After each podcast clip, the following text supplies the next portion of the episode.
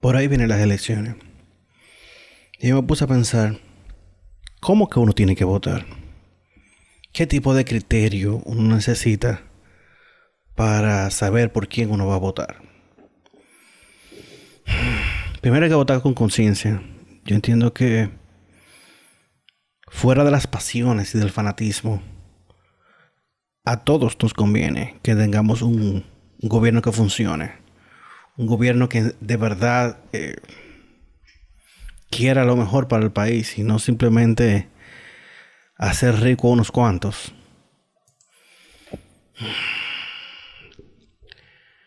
Dejar de coger los, 500 pesos y el pica pollo. Eso no realmente no, no suma nada.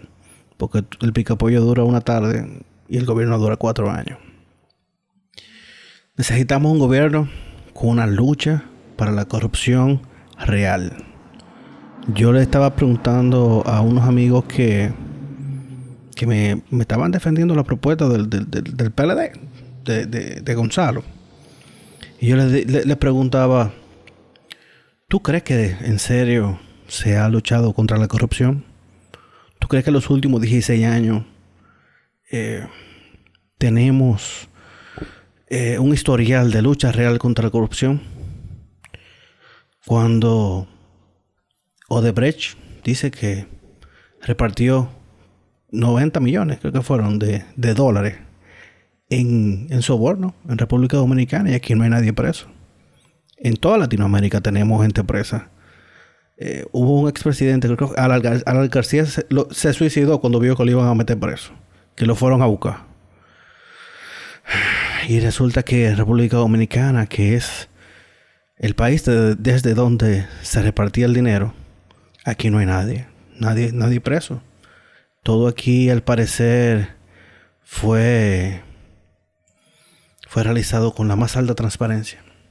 Ahí vi que Guido Gómez, que es un cabeza caliente, pero sacó unos papeles que al parecer no estaban a los pendientes de República Dominicana, pero que sí están dentro del pliego de papeles que están en el expediente de Odebrecht en Brasil. Hay un adendum rarísimo donde, que lo firma Gonzalo Castillo, que era el ministro de, Obra Pública, hasta que se fue del cargo el año pasado para ser candidato a la presidencia. Entonces, tenemos eh, dirigentes del PLD que declaran miles de pesos, miles de millones de pesos y a nadie le importa de dónde sale ese dinero. Gente que no tiene cómo justificar de dónde tiene esa fortuna. Esta semana veremos muchas cosas. Ya se están viendo muchísimos allanamientos, muchísimos que salieron a buscar gente de casualmente todo el PRM. Y después se ve que estaban en nómina pública, que había uno que, era informante de la policía, creo que fue vi un video ahorita en la noche de, José Luis Mendoza. Eh, y realmente no tienen nada que mostrar. No hay una lucha para la corrupción, contra la corrupción. No existe tampoco transparencia, ni siquiera hay la intención de transparencia. En un país a donde todos sabemos que las obras se, las obras se sobrevalúan y que eso está a la vista pública. Miren ahora con las compras eh, de, del estado de emergencia, a donde le tuvieron, le tuvieron que sacar en cara todos los macos que habían ahí. Tenemos el caso de Inaipi, que resulta que es la viuda de Juan de los Santos y la cuñada de César el abusador. Donde se compraron unos kits de comida para repartir que dicen los otros que estaban en la, en la licitación que eso salía por 800 pesos. Ah, no. El, el lo, compró a dos mil y pico de pesos. Entonces son cosas demostrables. No hay transparencia. Entonces cancelan a esa gente y ya, no pasa más nada. eso no pasa de ahí. No hay, no hay voluntad realmente. ¿Dónde está Yagalán? A Yagalán lo vimos hace como tres semanas presentando las, las nuevas áreas del, de la cárcel de Najayo. Y incluso ahí vimos en el, en el programa de Nuria unas lavadoras residenciales. ¿Cuánto puede durar una lavadora residencial si se supone que eso es para 800 pesos? Una lavadora de esa está hecha para una casa de familia donde se lava tal vez dos veces al mes. A, las cárceles tienen que ponerle lavadoras industriales de las que usan los hoteles, de, la, de, las lavadoras gigantes, que son lavadoras para trabajar siete días a la semana, todos los días del año, y que eso no se daña. Pero no, compraron una lavadorita, creo que Samsung, una cosa así, una cosa que se sabe que eso se va a caer a pedazos. Y miren también como tienen eh, una cuagua llena de presos en el pleno sol, porque demolieron la cárcel preventiva y no hay dónde ponerlo. Esa vaina es inhumana. Y no hay transparencia alguna. Plántense ustedes a ver qué tipo de transparencia puede promover el PLD. ¿Qué ha hecho? ¿Qué ha hecho el PLD en los últimos 16 años? De los cuales ha tenido el control supremo de los poderes del Estado. El PLD puso la Suprema Corte, el PLD controla el Congreso. El PLD controla en mayoría el Senado. Y hasta que Leonel Fernández no se fue, controlaban también eh, la Cámara de Diputados. Entonces, no pueden alegar que no hicieron nada porque no se pudo, porque whatever. Y yo soy, yo, soy de lo que está a favor de que el Congreso debe ser una vaina plural. Porque los gobiernos que mejor lo hacen son los gobiernos que no tienen un sello con micrófono en el Congreso que, ah, tú vas a pedir un préstamo para tal cosa, vamos a ver qué es lo que es. Justifícamelo. Entonces, tenemos que votar por un gobierno con un sistema integral de salud. Hospitales que no se estén cayendo a pedazos. Porque los mismos funcionarios que salen a decir que nuestro sistema de salud es de los mejores y que no sé qué, son los mismos que cogen para Miami a operarse cogen para Estados Unidos a hacerse chica un médico. ¿Por qué no van a un, hospital público? ¿Por qué no van? Que ahora mismo en la pandemia no agarró con los pantalones abajo. No se sabía, no se sabía cómo que le iban a hacer frente. Fíjense cómo habla el ministro de todas las donaciones que, ha recibido el gobierno, de los bancos, de, las grandes empresas, eh, de los grandes grupos empresariales. Y eso es porque el gobierno no, no estaba preparado, ni siquiera tenía las intenciones de eso. Muchas licitaciones de cuando comenzó la pandemia no se sabe dónde llegaron. Si al final las mascarillas, las pruebas rápidas y eso, todo eso fueron donaciones. ¿Y mi dinero? ¿Qué pasó con, con el presupuesto de emergencia? ¿En qué se gastó eso?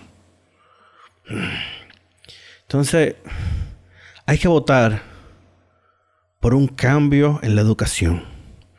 No vale nada asignar el 4% a la educación si las escuelas se caen a pedazos luego de inaugurada.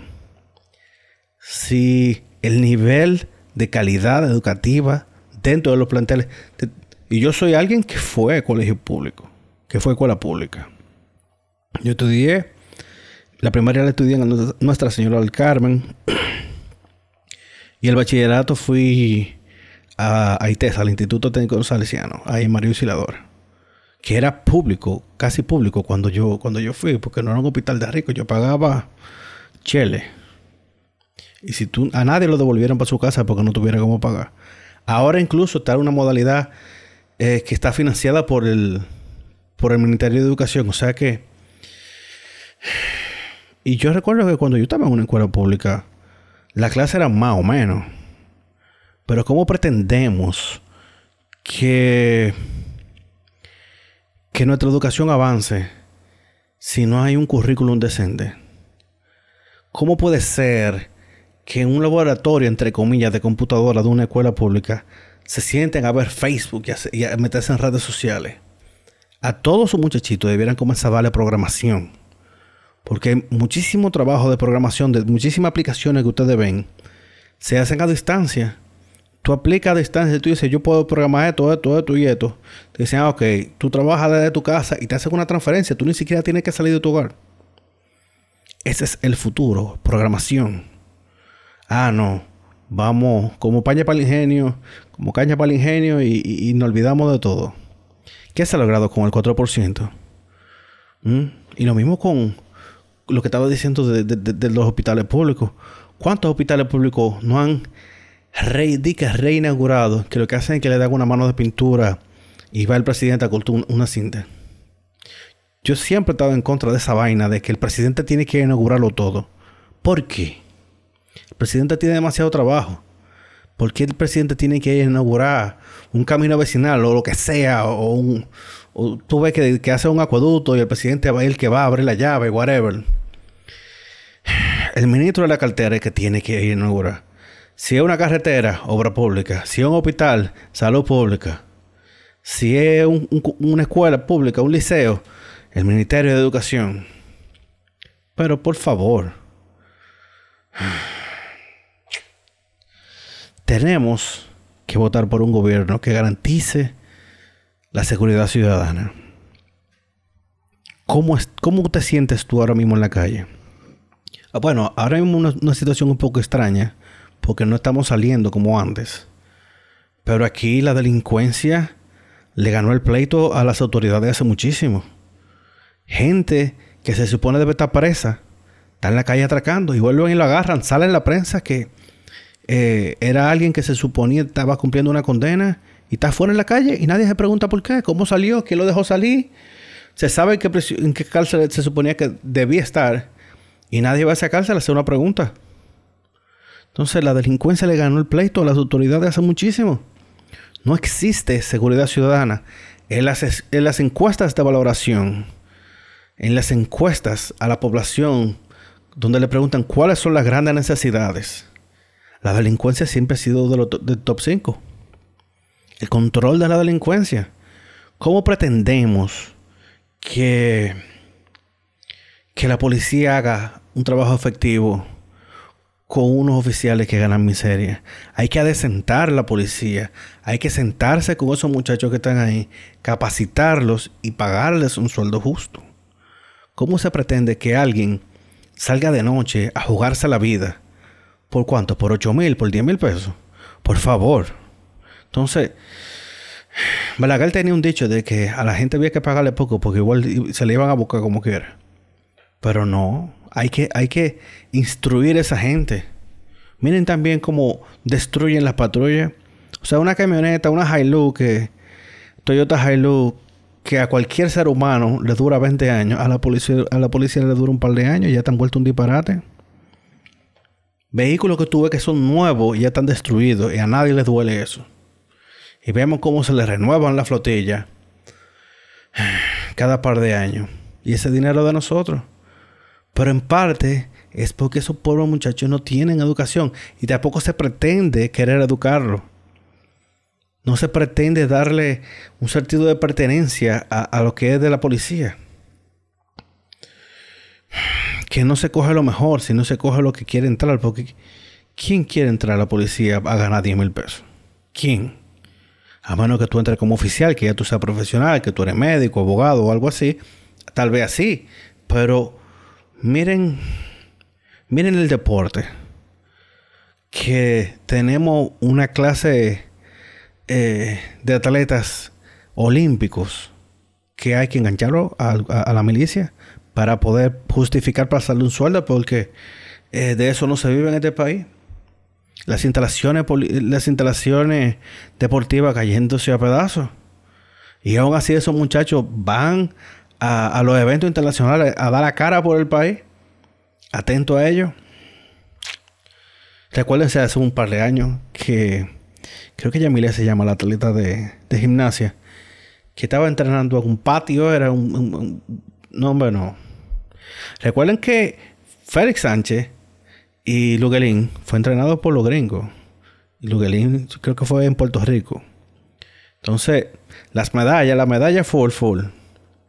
Eso es de, de, Félix Sánchez y Luguelín. Todo eso, eso no fue entrenamiento local. Mire las muchachas de voleibol.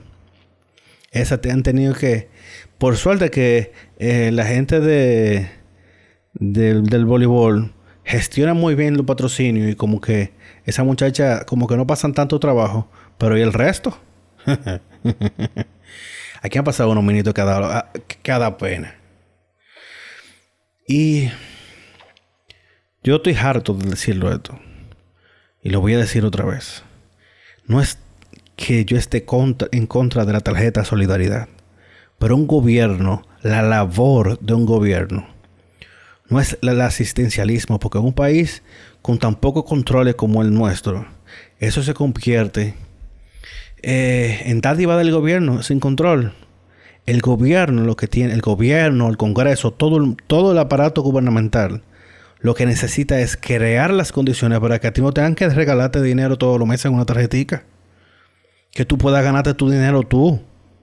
Porque de qué vale que te regalemos dinero si tampoco te ayudamos a salir de la miseria? ¿Qué tú vas a hacer? ¿A vivir de la tarjetita? ¿A vivir de eso? Eso no es vida. No hay garantías de progreso. Entonces, necesitamos crear una meritocracia. Todos sabemos que aquí eh, de la gente que más progresan son los malambones. Que realmente el que más se faja no el que más lejos llega, sino el que más conectado está y el que el que mejor se le pega a alguien de poder para colarse. Pero esa tarjetita es solidaridad. Miren ahora cómo se está usando la miseria de la gente para, para la campaña. Estamos tirando pollo vivo. Tenemos el pencugás. Eh, llevando fundita de comida del gobierno significa que los pobres que dijo eh, el presidente en febrero que había sacado de la pobreza, eso era bulto. Porque ¿a dónde están esa gente que sacó de la pobreza? Si, si de una vez tuvieron que aprobar solidaridad, expandir eso y el quédate en casa y el patí y yo no sé qué más. Es lamentable que después de 16 años de gobierno ininterrumpido, un partido no pueda decir que sacó gente de la pobreza en serio. Que tengamos que seguir regalando cosas, que tengamos un despacho de la vicepresidencia, de la que era primera dama, que usurpa eh, labores del ministerio. O sea, que hace el despacho de la primera dama inaugurando salas en hospitales. Eso no le corresponde. Que hace el despacho de la primera dama haciendo operativo de no sé qué. Eso tampoco le corresponde. Eso es politiquería barata. Eso son vainas del tercer mundo. Lo primero es que una primera dama es un adorno. Ya, eso es pasar un poco de labor social y eso es relaciones públicas y eso es así en todos los lados. Porque tú no eres, eso no es un cargo electivo. A ti, por ti nadie votó. Y miren cómo ella, todo lo que tenía en el despacho de la primera dama, dijo, oh, oh, eso no se lo voy a dejar yo a Candy, no. Se lo llevó todo para el despacho de la vicepresidencia. Eso es politiquería tercermundista. Regalar cosas, el DAO esa vaina no fomenta el progreso. Porque la tarjeta se llama, progresando con solidaridad se llama la tarjeta. Pero qué maldito progreso si a ti lo que te están dando es miseria para que no te, no te termine de morir de hambre. Para comprar voluntad política. Entonces no. Y sobre todo, la gente lo ve como que le están regalando algo. Manín, ese dinero es tuyo porque es de tus impuestos. Por eso la gente pinta como dije, gracias al presidente que nos, que, que hizo tal... Brother, pero que ese es su trabajo. Baraja eso. Miren cómo eh, el ministro de, de Medio Ambiente, Ángel Esteves, es cómplice de toda esa vaina que está pasando aquí. Busca un documental de que salió de un mini documental sobre los, los aguacates que se siembran en los parques nacionales. Esa vaina es secreto a voces. Secreto a voces y nadie hace nada. Y, y, tú oyes hablando al, ministro de, Medio Ambiente como que este es un país, uh, uh, uh, adelante, que aquí protegemos todo. Le acaban de dar un permiso de construcción en un hotel dentro de un parque nacional. Y esa vaina.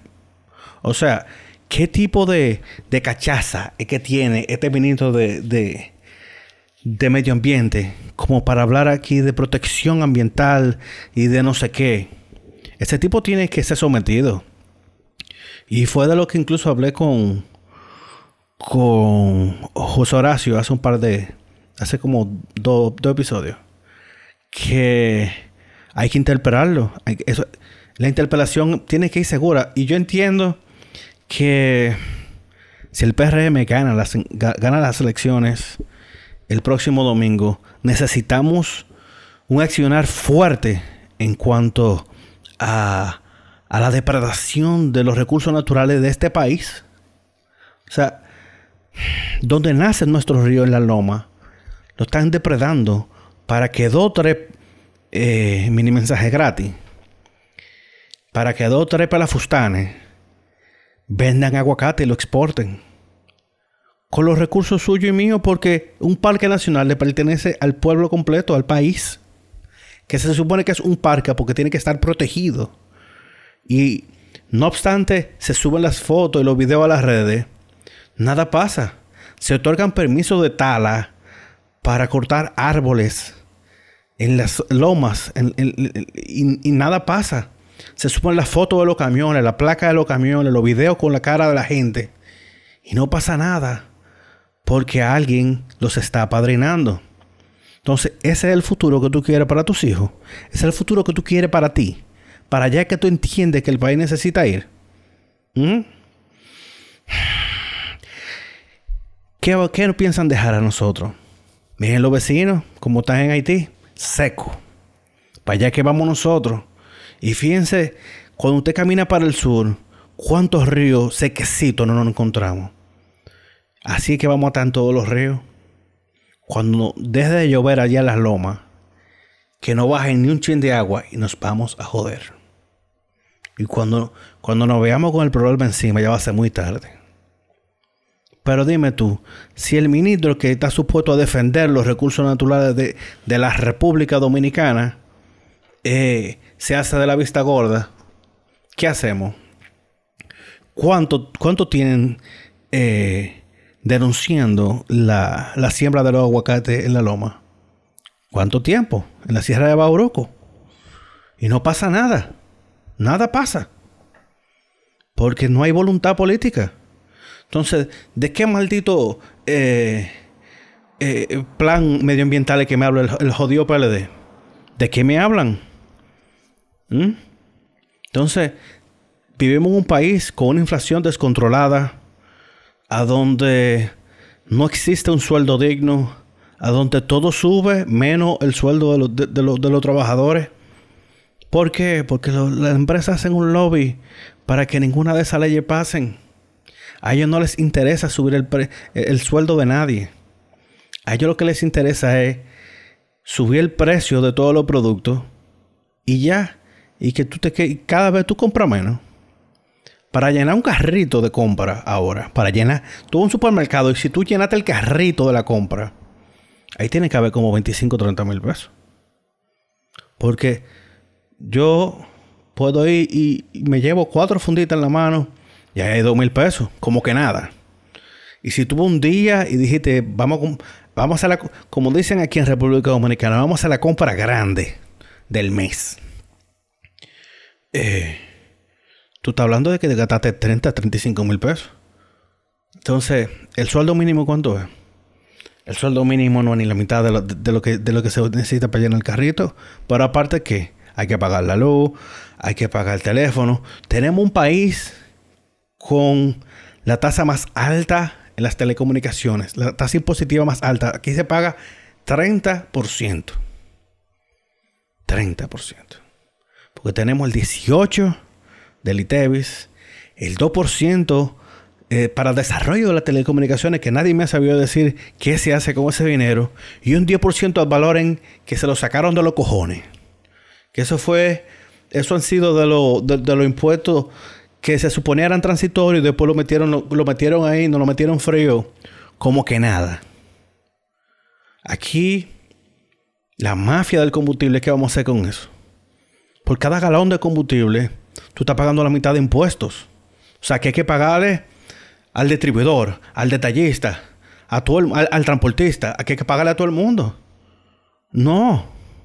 Ese tipo de esquema hay que eliminarlo. Eso incluso es dañino para la industria en República Dominicana.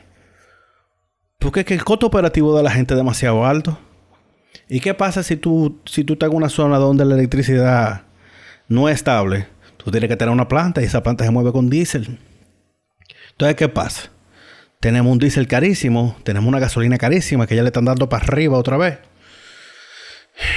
Y nadie dice nada. El gobierno, hmm, el cálculo es una cosa obscurísima que tú tratas de darle mente. Aquí hacen el cálculo con el, el, crudo de Brent de, de, West Texas, pero eso no es el que se compra aquí.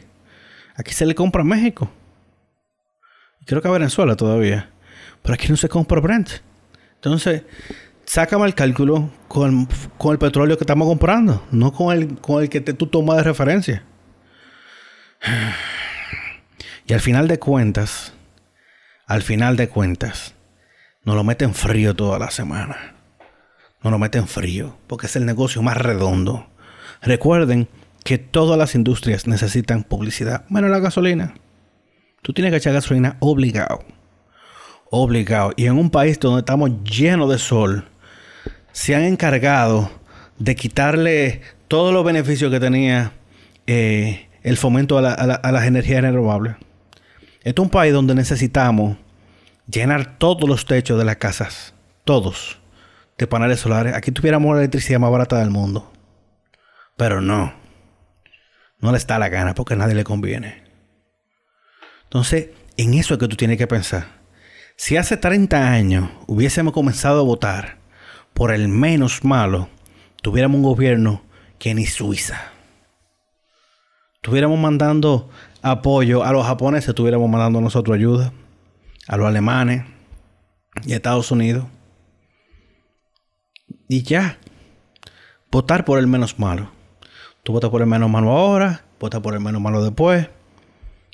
Lean las propuestas y vean, sáquense el chip de fanático y tratan de ser un poco objetivos. Sobre todo, me da risa como todavía la bocina están llorando por los resultados de las encuestas de la semana pasada. No, todo eso está vendido.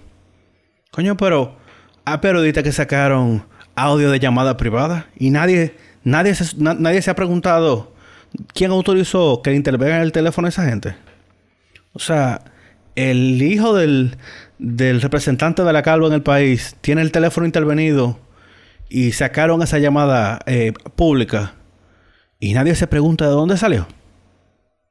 Entonces, no hay ley para esa gente. En un país de verdad. En un país de, un país de verdad. Porque esto es una finca con pasaporte y un con un usado. Las autoridades hubiesen llamado a capítulo a ese, entre comillas, comunicador. Para preguntarle de dónde salió, de dónde salió esa grabación y quién autorizó eso. Bajo, bajo qué orden judicial se hizo. Pero aquí no pasa nada. aquí no pasa nada porque es que si tú estás padrinado por el gobierno no va a pasar nada. Entonces, ¿qué garantías tenemos? ¿Eso es lo que tú quieres que continúe? Que depredan los parques, que la delincuencia arropa este país. ¿Mm? Recuerden que hace 20 años la cámara de seguridad, las alarmas en la casa, eh, los cercos eléctricos, todo eso era para la casa de los embajadores y para los grandes funcionarios. Eso, ahora eso lo tiene todo el mundo. Lo primero que te dice cuando te a un apartamento es, tenemos portón eléctrico, cerco eléctrico, tenemos cámara. Porque es que la delincuencia no está arropando. Aquí tenemos una delincuencia que anda mejor armada que la policía. Mejor armada que la policía. Entonces, ¿para dónde vamos? Al final de cuentas, es a ti que te tiene que doler tu país. Y no votar por defender tu cheque. Porque el cheque llega y se va. Pero es el país que tú quieres para tus hijos. Es el país que tú quieres para ti. Cuando de, mis amigos, de, mis amigos cercanos, incluso de, mis primos, se están yendo todo el país. Porque es que no, no se ve un futuro cierto en este país. No hay progreso. No hay. Este es un país donde se castiga el emprendedurismo. O sea, todo el que emprendió un negocio el año pasado, ahora mismo está quebrado. ¿Por qué? Porque uno paga impuestos, pero el gobierno se olvidó de uno. Entonces, ¿para dónde fueron las ayudas? Para las grandes empresas y para los pobres más pobres. Los que estamos en el medio nos jodimos. ¿Eh? Entonces, ¿qué? Si tú estuvieras en Alemania, el, gobierno te paga la renta. Si tú estuvieras en Canadá, pasaría lo mismo. No digo Estados Unidos, porque Estados Unidos ahí no hay ni pie ni cabeza ahora mismo.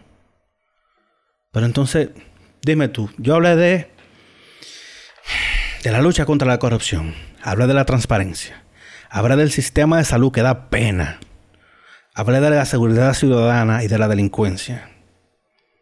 Hablé de la protección a las áreas verdes, a, tu, a, a tus pulmones, a los pulmones de este país. Y hablé del asistencialismo politiquero, de la tarjetica esa, del bono whatever.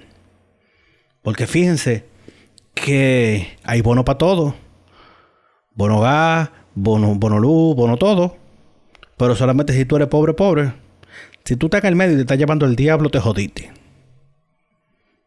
Porque por lo menos mi, mi gremio, que, que es la producción audiovisual, estamos todos jalando aire mis, amigos y compañeros que trabajan en bodas están jalando aire.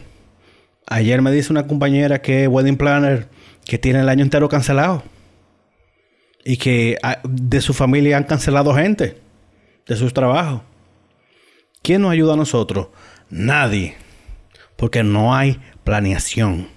No hay ningún tipo de voluntad para planificar y para prever cómo ayudar a la gente que echa este país para adelante. Este país está en la cuerda floja, porque aquí depende del turismo y de las remesas. El turismo está parado y las remesas están, tan bajitas también porque los que mandan remesas en Estados Unidos tampoco están trabajando. Entonces, eso es lo que tú quieres que continúe del 5 de julio, del 16 de agosto para allá. Piénsalo. Ahora el domingo, el 5 de julio, nos toca votar. Y tenemos el chance de que por fin ya no haya arrastre para los senadores. Significa que de las tres boletas tú puedes fraccionar tu voto. Tú puedes votar por el diputado de un, partido, por el senador de otro partido y por el presidente de otro partido. Vamos a tener un Congreso plural. plural. Vamos a tenerlo. Yo voy a fraccionar mi voto. Ya yo lo dije. Yo voy a votar por José Horacio, que es de Alianza País, y voy a votar por Faride, que es mi senadora y es ahora mismo es mi diputada. Pero sí.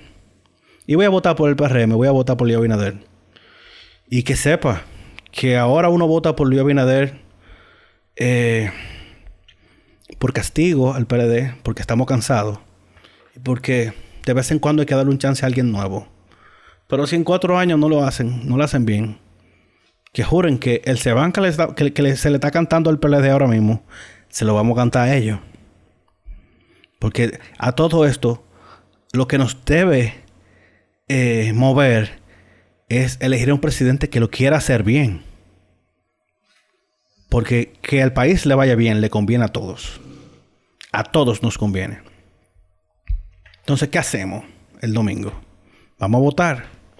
Si ya tú fuiste al supermercado, si ya tú has salido a esa diligencia, si ya tú te fuiste con los amiguis para, para Terrena o para Jarabacoa, tú puedes ir a votar. Ponte tu mascarilla, no toques nada. No te recuestes ni siquiera de la pared, porque yo he visto eso en muchos sitios. Tú entras, votas y te vas.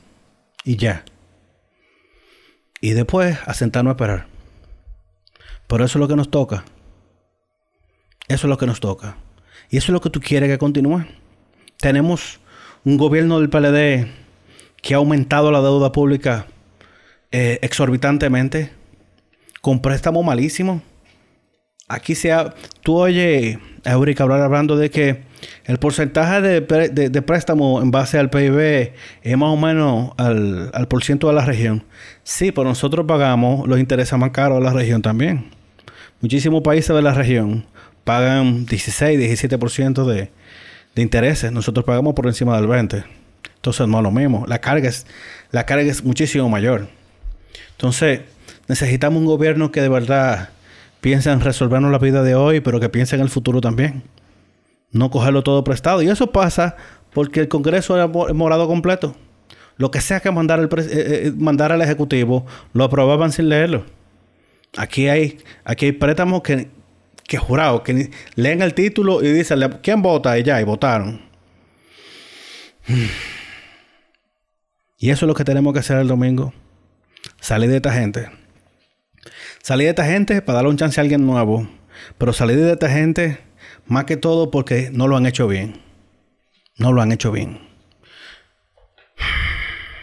Y ya. Eso es todo. Que ya tengo mucho rato hablando. Como que me quillo yo mismo. Nada. Se me cuidan. Recuerden que se pueden suscribir al podcast por Spotify, por Apple Podcast, por Google Podcast y todo lo que termine en cast. Y si tu negocio está cerrado, si tú no tienes que trabajar, quédese en casa. Mm, que ya después hablaremos del desorden del domingo en la noche eh, en las Villacón y Villa, Villajuana y eso. Se me cuidan. Bye.